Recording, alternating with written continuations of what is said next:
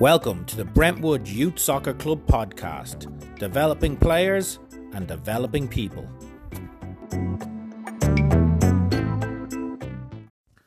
Delighted to have Doctor James Timmons on our show this week, a great insight into strength and conditioning. We also hope to have Doctor James Timmons over this summer for one of our camps, a real insight into something that's really important for the game.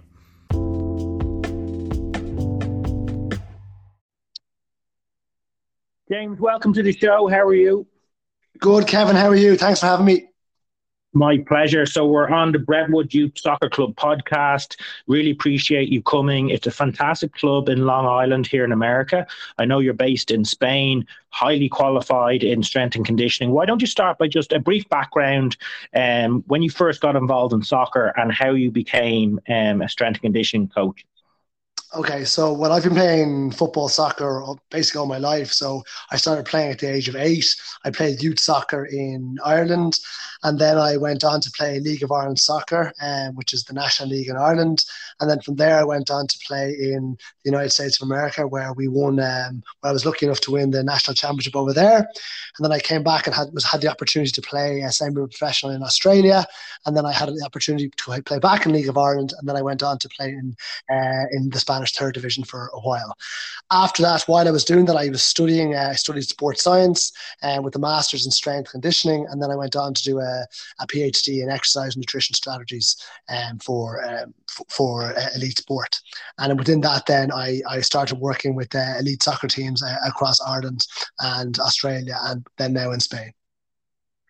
Wow, it's a very impressive. I mean, you've you've done you've done it all, James. You've uh, you've played youth soccer in Ireland, what is what we call travel soccer over here. You played professionally in Ireland in the professional league. You've won a national championship, as you said, in America. Played uh, semi-pro in Australia. You, you've done a lot there. Um, let's start by talking a bit about you as a player. What position were you, and what type of player were you? I played in centre midfield for most of my career, and I was mainly, um, would have been a box-to-box player. So um, I would have kept everything very simple. I would have, you know, I, I would have to rely a lot on my uh, physical conditioning, which is how I got into strength conditioning. I would have played, obviously, the simple pass. So I would have effectively won the ball and passed to better players like yourself.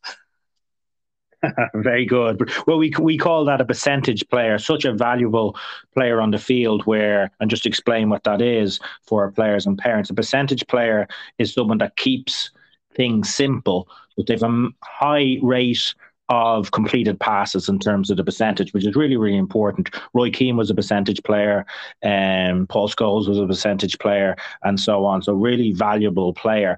Talk, talk to us about, because a lot of our players may go on and play uh, college soccer. They some of them play high-level high school. What was it like winning the national championship? It was absolutely amazing. It was it was one of the best experiences of my life, I have to say. It was a culmination of a lot of years of hard work, um, and a lot of, say, team organization, like work ethic. Um, I, I, I'm lost for words, actually. It was, it was, it was, it was a bit euphoric. So it, it was everything came together. It was just we, we put in a lot of hard work, a lot of different nationalities playing together, all singing off the same hymn sheet, I suppose you'd say. So we, we were all on the same wavelength. We were all striving towards the same goal. Um, we were obviously all technically good, but it wasn't just our, say, innate talent. It was also our our, our work ethic and, and I suppose our, our team bonding that really got us got us over the line. Fantastic. And then just um, from a qualification point of view, it's Doctor James Timmons. So what exactly are you qualified in now? That's a good question. No, I suppose I have a, um, my undergrad, so would have been uh, in sports science. And then my master's was in strength and conditioning, mainly in team sports with an emphasis on soccer, uh, elite soccer. And then I went on to do a, uh, I suppose, a, well, before that, I did what's called the C S C S, which is a, a, a qualification in the United States. Uh, it's, it's the National Certification of Strength and Conditioning. And then from there, I went on to do a, a, a PhD or a doctorate in exercise and nutrition strategies, um, both in, uh, I, I focus in two aspects, in, in in health aspects and then both in the elite sport too. So um, it allows me to to train athletes at a high level. Fantastic. And then in terms of advice for players and coaches in Brentwood Youth Soccer Club, and I know this is a big question, but in terms of, you know, players, what should they be doing from a strength and conditioning point of view? And I understand that's broken up into different age groups, but if you were to start just with the basic stuff in terms of warming up, warming down, um, how important is that? And then also talk a bit about how nutrition plays into that as well. Yeah, so you, you, so you mentioned a couple of things. Strength and conditioning is, is essential um, from when you start playing and, and, until when you stop playing. And I suppose your, your preparation uh, comes into that. So that's your uh, warm, your say warm ups and your cool downs. So there, you're right. It is broken up into different age groups. So depending on like if you, like if you're a six year old versus an eighteen year old, you're obviously going to have a different strength conditioning approach. So to keep it basically simple, would be like from a six year old, like a six to eight year old, they'd be working more just on like the, the fundamental movements of like throwing, catching, jumping, landing, and then you're going into a phase of what's called learning to train. So that's the kind of maybe nine to twelve year olds where they're learning the, to train that particular sport. So like if, it, if it's, we're talking about soccer, then they're learning how to take, trap a ball, to shoot, that type of thing, you know, as I said, to jump for a header. Then they're going into the next phase, which would be kind of like twelve to sixteen, which is the train to train phase, where they're really learning the, the that's when they're probably bringing in the, as you said, the, the, um, the gym type movements of, you know, single leg squatting, single leg Romanian deadlifting, you know, um, deadlifting, squatting, you know, but, but all not really just body weight. And then maybe that's from twelve to fourteen, then maybe at fourteen to sixteen, you start adding in a bit of weight. And then once you become to sixteen to eighteen, when you're preparing, like that's the high end of high, the back end of high school and trying to prepare for the, the collegiate years, that's when you can start really maybe start to add on s- some proper weights and to move through the powerful type of movements. Within that, then obviously you need to be, you need to be preparing all the time, and your preparation comes from both your warm-ups and your cool downs. So you need to have a, what I would say the warm-up is what's called a an activation strategy to make sure the appropriate muscles are prepared for the sport that's ahead. So like in, in soccer, like that real strong core glute activation and like strong, as you know, a strong lower limb strength. So you can, you, you know, you can basically kick the ball further and, and uh, prevent injuries. And obviously then from a cool down phase and right through then to a recovery phase, that, you know, that you're having an appropriate cool down, which which is important, but it's not as important as the, the after cool down when you go home, your nutrition, your sleep, you know, your hydration, and then maybe even, you know, things like hot and cold showers, compression, all those type of stuff. And by doing those continuously every day, week on week, month on month, year on year, by the time you get to the collegiate years, you're physically prepared to withhold the, the next four years of college and hopefully then go on to a professional career. Yeah, and then in terms of, you know, advice, let's start with the coach. I mean, we've got coaches, obviously, um, in Brentwood, some really, really good coaches, very engaged. Um, you know, what? How should they look at this? When they, when they, uh, how much should they get involved in the strength and condition aspect of it? I think from a coach's perspective, what they should be looking at is, Look, they, they sorry, they, they should be well. They don't have to be experts in strength and conditioning, but they need to understand wh- like how it's useful. So what a lot of coaches fall into the trap of, they look at someone like Ronaldo, for example. I think, okay, Ronaldo's done a lot of S and C work or strength conditioning, and, you know, Ronaldo's ripped and, you know, he's a six pack and all that. But that's not really why Ronaldo is good at what he does.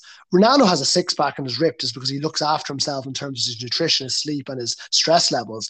But the, the reason why his strength conditioning is so good is because he every day wants to be the best. So he picked the activities and that made him, you know, so like, for example, he wanted to improve his speed or his jump height or his power in a shot. So the exercises he picked were conducive to to allowing him to improve in that area. So I think what, what's important for like for, for your coaches is to understand the what is important in S and C and what's not important. So rather than train for aesthetics, you're training to improve your performance on the field. Does that does that make sense? Absolutely, absolutely. And then in terms of the players themselves, and you know, I understand as they get a bit older, they, they've got to take uh, strength and conditioning a lot more serious. You know, what can players be doing outside of actual training? Is stretching and flexibility important? We, let's touch on nutrition. How important is that?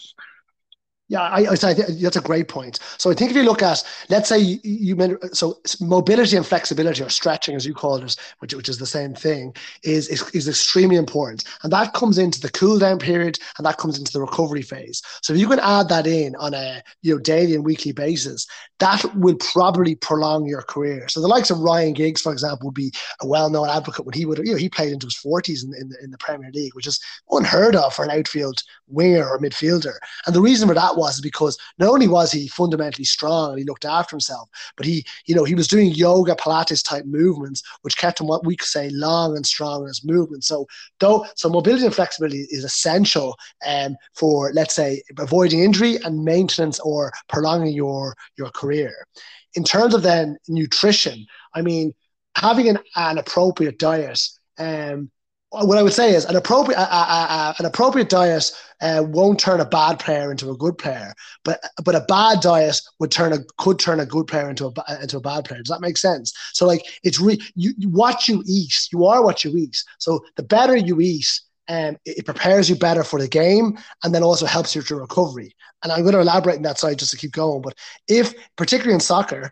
Um, in the second half of a soccer game, if you are low on carbohydrate, for example, um, your um, high-intensity runs will decrease. It will happen anyway over the due course of ninety minutes. But if you haven't fueled correctly, you're, you will sprint less. So then, obviously, if you sprint less at high intensity, like the way Liverpool will play, you're not going to play as well. Okay, that, that's obvious.